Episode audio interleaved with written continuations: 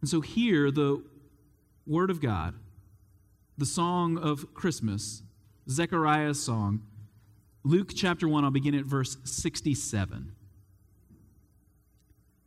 His father Zechariah was filled with the Holy Spirit and prophesied Praise be to the Lord, the God of Israel, because he has come and has redeemed his people.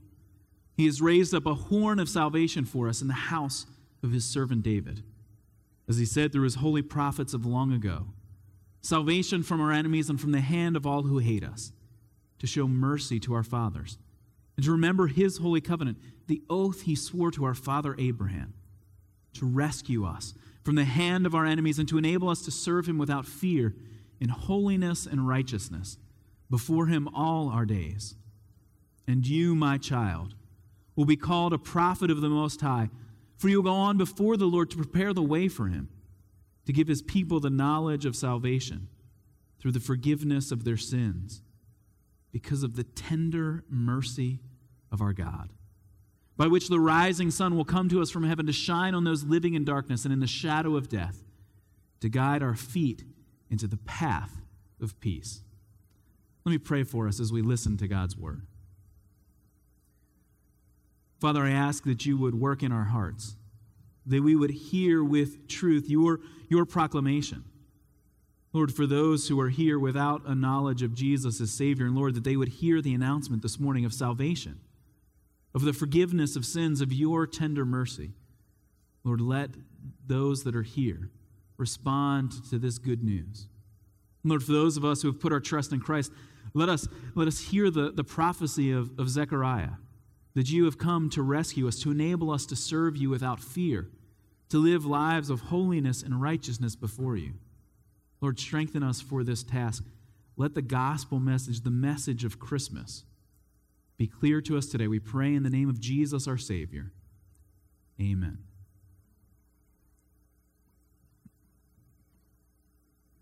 The story behind a song can change a song's meaning. The Drifters had the number one hit in 1960, Save the Last Dance for Me. It sounds like a simple love song. A boy watching this girl on the dance floor, but asking, pleading, Save the last dance for me. The, the lyrics, don't forget who's taking you home and in whose arms you're going to be. So, darling, save the last dance for me. Sounds like a simple love song. The kind of top 40 hit you would expect. But there's a story behind the song. The story springs from the memory of, of Doc Pomus's own wedding. As a child, Doc contracted polio so he used crutches to get around. But his beautiful bride was a Broadway singer and dancer. And so at their own wedding reception, as, as family and friends danced, he told her, Dance. It's your wedding. Enjoy it. Get up and dance. And he watched her dance with cousins and uncles, watched her dance with his own brother. And she came back to the table and promised him, I will save the last dance for you. Reflecting on the, the memory of the day, he, he scribbled the lyrics later to the song. A song which has been recorded over and over again, one of the, the most recorded and heard songs in, in, in America. For everything from, from Dolly Parton's country version to, to Bruce Springsteen's rock and roll version. Save the last dance for me. He actually wrote the first draft of the lyrics on an unused wedding invitation that they had sitting around because it was a memory from his own wedding. Uh, a biographer explains Under his pen, Doc Pomus's simple declaration of love gives way to vulnerability and fear. A simple love song, when you know the story behind the song. Shows the heartache of a man watching his bride dance when he cannot. But it's still a profound song of devoted, desperate love. See, the story behind the song shows us its depth and its power. It's more than a pop ballad. And Zechariah's song here in the opening chapter of Luke's gospel is a song of praise to the Lord, the God of Israel. It echoes with the imagery of the, the Psalms of the Old Testament songbook. But the story behind the song shows us its depth and power. I mean, consider with me the, the story behind this song. Luke has already given it to us.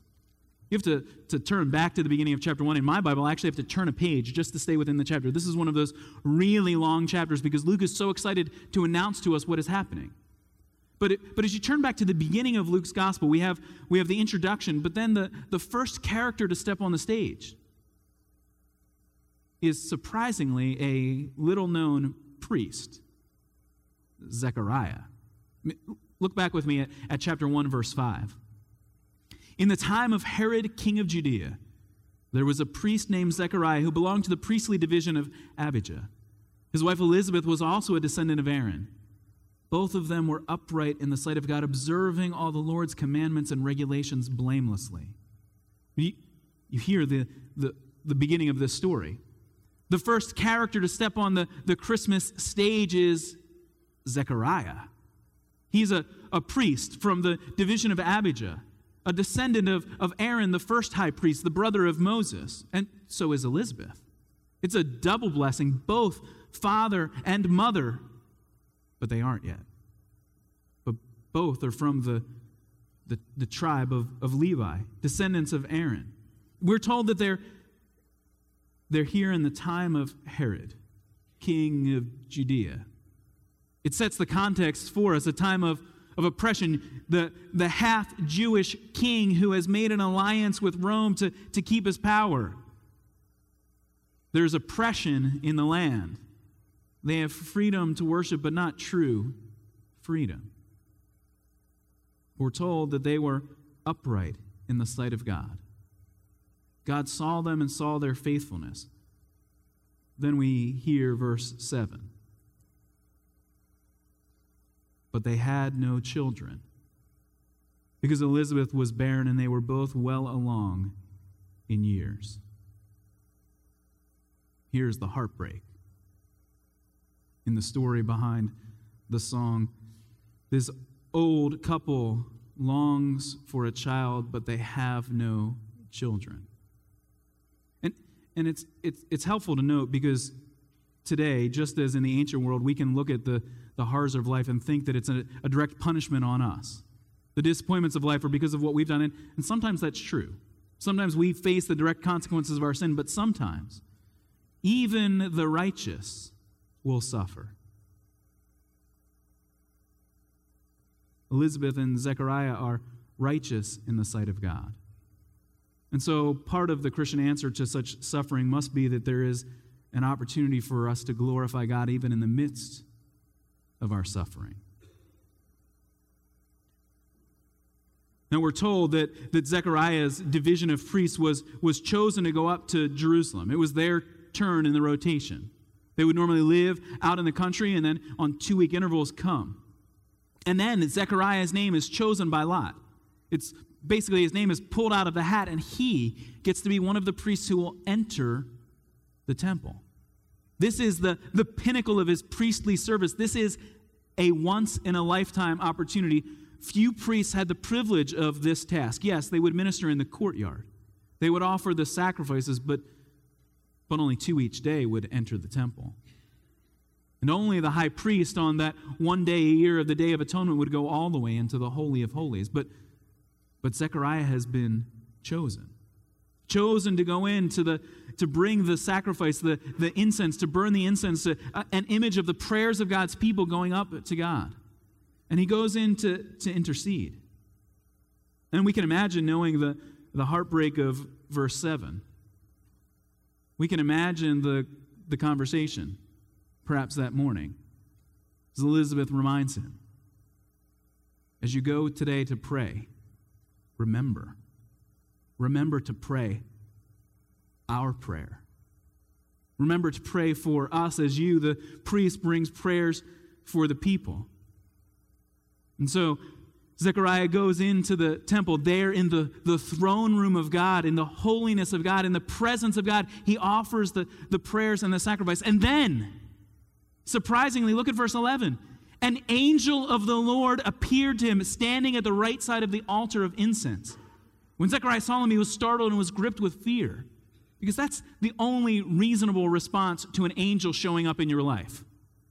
A, a, a, warrior of heaven, a, an angelic heavenly being, steps out of the throne room in, of heaven into God's throne room on earth, the temple, and appears to you. The, the, the immediate response is to step back in fear.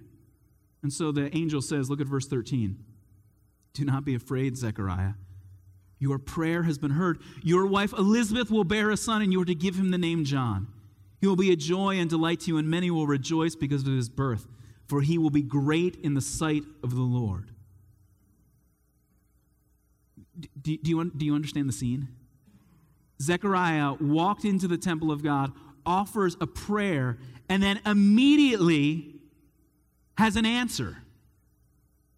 An angel appears and announces, Your prayer has been heard. Now, we don't know if it was just that day's prayer or a lifetime's worth of prayer, because sometimes God's timeline is slower than we would like it to be in answering our prayers. But an angel appears and, and announces that, that the, the, the, he will have a son. He will give him the name John. He will be the, the one who ministers just like Elijah in preparing the way for God's Messiah.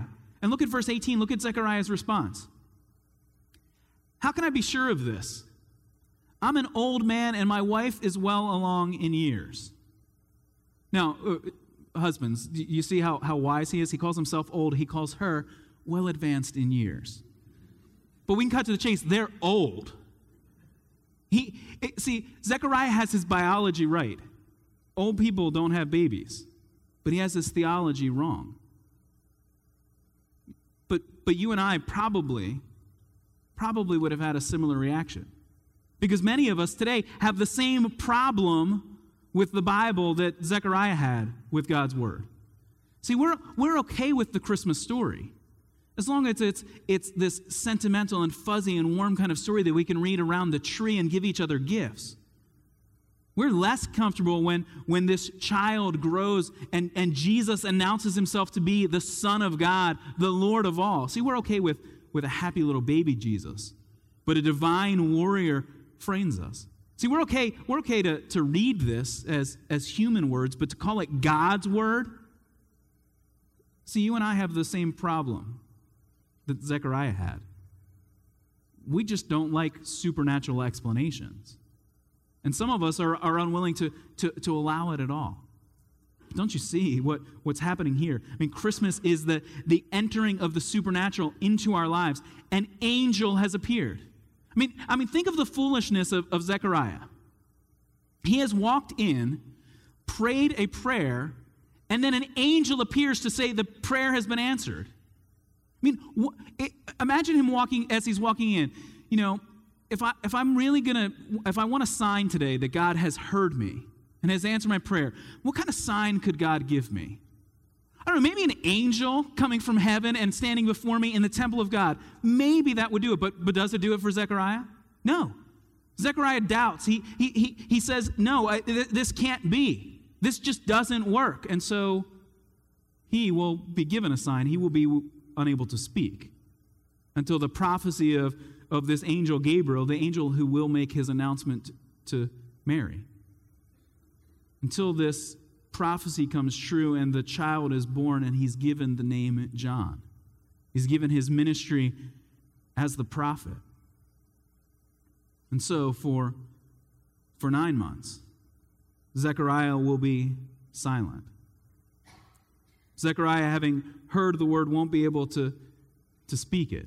He won't be able to declare the, the announcement of, of what has taken place. And so when he comes out of the, the temple, and and the people outside are wondering what's happened. This is taking longer than normal. I know it's a special day for Zechariah, but he should get on with his task. Did anybody check? Did he take all of his medication today? I mean, you know, he's really old. What if something terrible has happened while Zechariah was in there?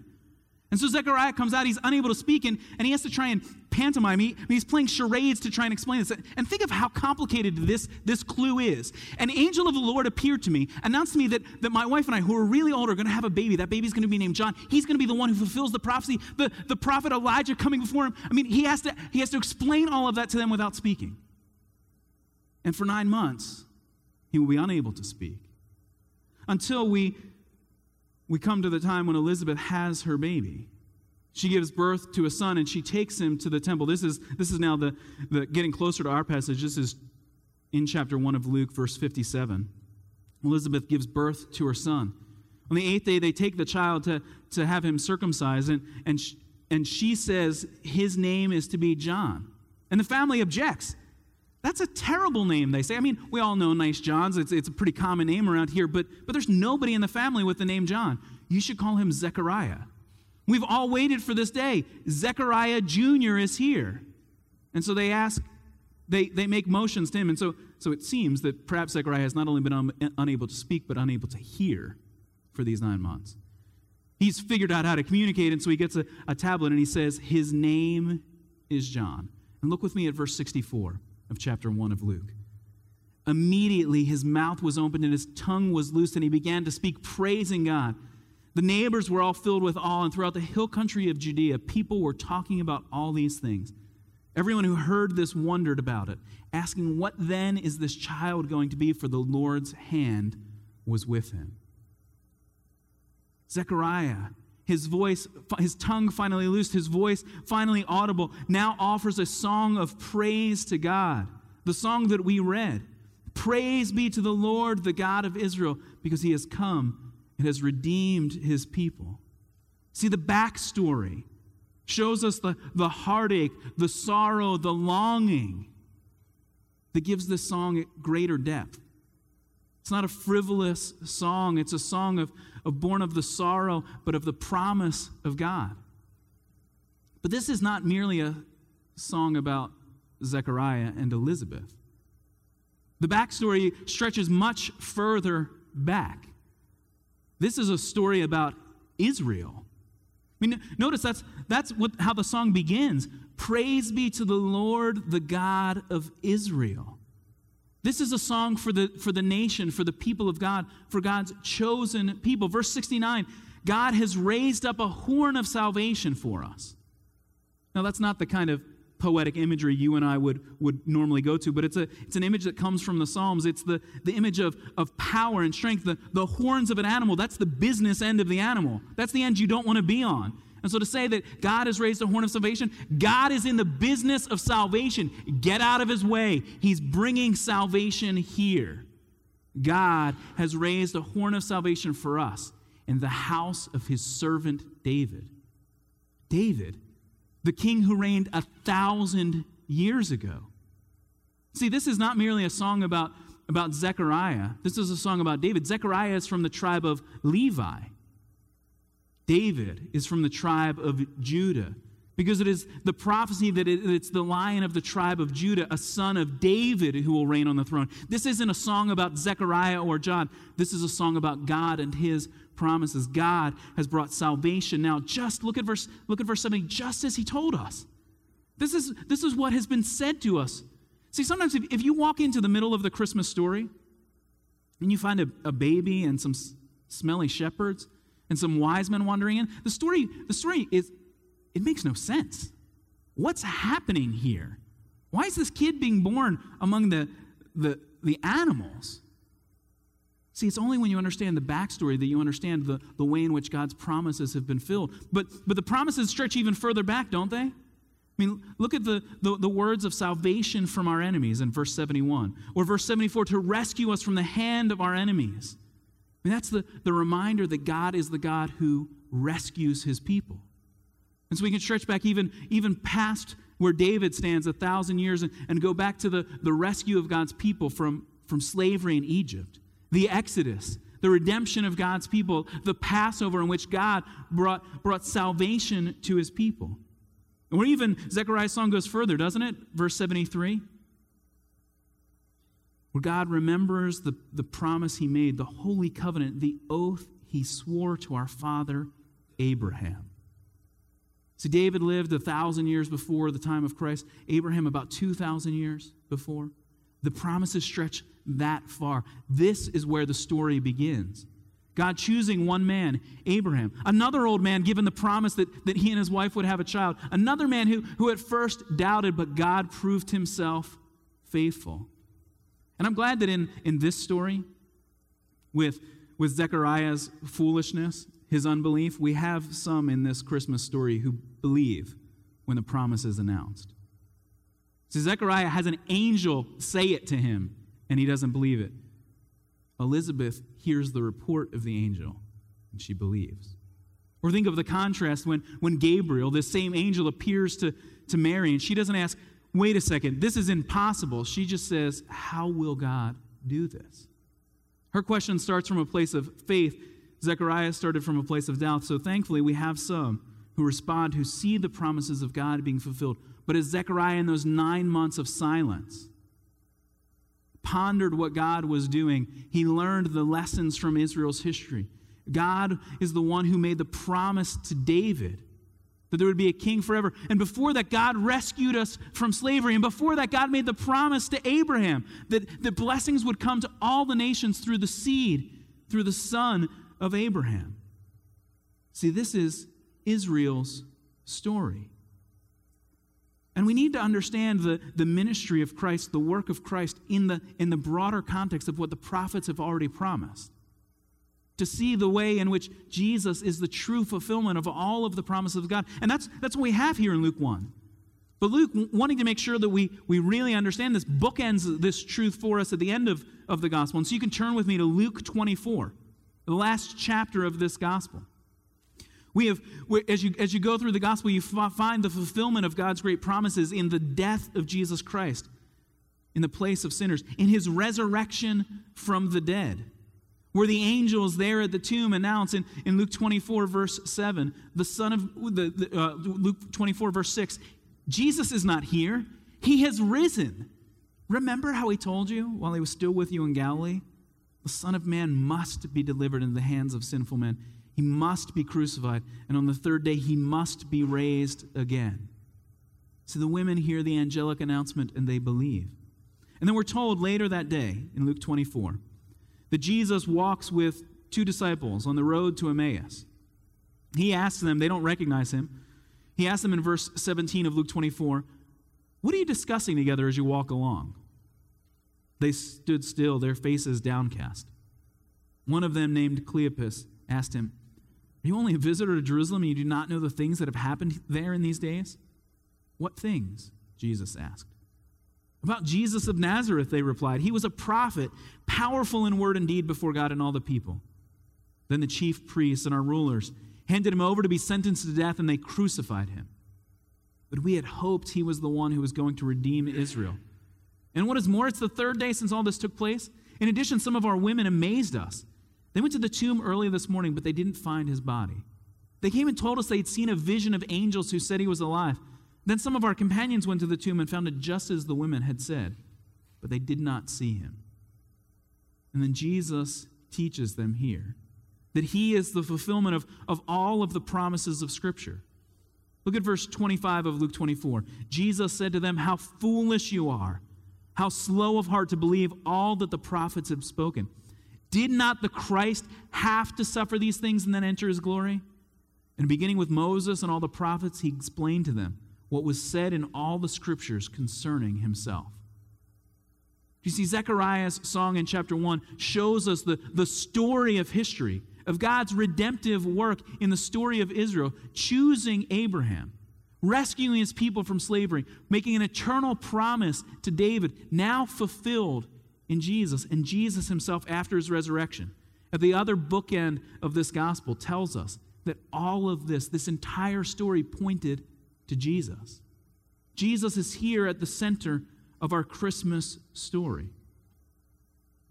And so, as we go back with Zechariah, there, as he gives a song of praise, we see the, the story, the promise that came to him. Look, and, and so then Zechariah turns and, and prophesies about his son, the son that he couldn't believe could come. Look at verse 76 back in Luke chapter 1. In verse 76, Zechariah turns his prophecy toward his own child, and you, my child, will be called a prophet of the Most High. For you will go on before the Lord to prepare the way for him, to give his people knowledge of salvation through the forgiveness of their sins. See, this was the ministry of John the Baptist, the, the pinnacle of, of the Old Testament prophets, the prophets who came before Christ to announce the Messiah is coming, to prepare God's people. And, and yes, the, the people expected perhaps some, some salvation, maybe some freedom from, from their enemies, maybe for, for this Messiah to overthrow Rome. But the ministry of, of, of John would be to prepare people for salvation that they would know that there is forgiveness of sins here. Because think of it when, when Zechariah went into the temple, how long had it been since, since God had spoken to his people? Been four centuries since the last of the Old Testament prophets had spoken. The, the last prophet of the Old Testament is Malachi. And in Malachi chapter 3, verse 1, we have the promise that there would be the forerunner John the Baptist who would come, the one who would come to prepare the way for the Lord. Malachi says, See, I will send my messenger who will prepare the way before me. And for 400 years, there's been a deafening silence. Priests have done their duties day after day, morning and evening. They have walked in, they have offered prayers, they have watched the incense go, they've watched the, the incense, the smoke cross over that, that veil into the holiest of holies, into God's deepest presence. And they have listened and heard nothing until this day when Zechariah goes in praying that God would speak, praying for, the, the, for God to, to move forward in, in history, to send the one, and he gets the promise. The promise is now. God is sending a son to be born to this old man, an old woman, a prophet to come and prepare the way for the Lord. And this prophet the, the, will, will prepare the way for Christ, who will fulfill the promises of God. Look back again at Zechariah's song, verses 74 and 75, where, where God will keep his promise to rescue us from the hand of our enemies. God will transform us. Look, look at what it says. He will enable us to serve Him without fear, in holiness and righteousness before Him all our days. God will bring transformation to us. So, do you believe it? Do you hear this story? God has spoken. The angel announces the message.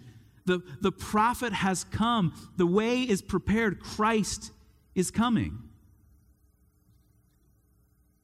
Doc Pomus's wife, the bride who danced that day, reflected on that song years later, years after his death.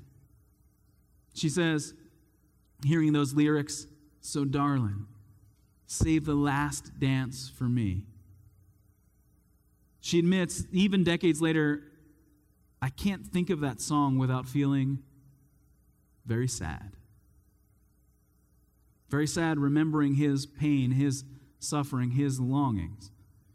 But she says, I, I can't think of that song without feeling very sad and happy at the same time. Because Doc wrote that song for me. See, this is it's a song of love, a song of hope, a song of promise. See, the story behind the song shows us its depth and power. Don't you see the, the story behind Zechariah's song shows us the heartache and the sorrow of this couple, but, but more than that, the heartache and longing of the people of God for the promises of God to be fulfilled. And the promise is a promise, look back at verse 78, of the tender mercy of our God. The tender mercy, the loving, faithful, gentle mercy of God the forgiveness of sins that is ours. And how does it come to us? It comes by the rising sun, will come to us from heaven to shine on those living in darkness, in the shadow of death, to guide our feet in the path of peace. See, Jesus is the rising sun. Light has dawned. And so, even in our sorrow, we have the promise that Jesus has come and Jesus is coming again. This is a song of Zechariah and of Elizabeth. This is the song of Israel. This is a song about the tender mercy of God. Is this your song? Let me pray for us. Father, we rejoice in the hope of this gospel, the proclamation of salvation, the forgiveness of sins that is offered to us in Jesus. And so, Father, we come today eager to hear your word, but, but Lord, we pray that you would, you would break through our unbelief. For Lord, even with the clarity of, of this announcement, even with an angelic messenger, even with your word given to us, Lord, our hearts are stubborn. We resist. So, Father, for those who, who wrestle now with unbelief, who doubt the truth of this good news, Lord, give them the faith to believe. Open their eyes to see in a new light the glorious hope that you'd given us. Lord, for those of us who, who live in, in moments of suffering and pain, let us see your faithfulness, your mercy. Lord, let us live lives that, that show forth holiness and righteousness before you, enabled by your Spirit. Lord, we thank you for your promises that you sent John to announce the good news, the forgiveness of sins, that you sent Jesus to accomplish that forgiveness through his death, that you have raised him from the dead, and Lord, we long for his return. So, Father, we come praying in the name of Jesus, our Savior. Amen.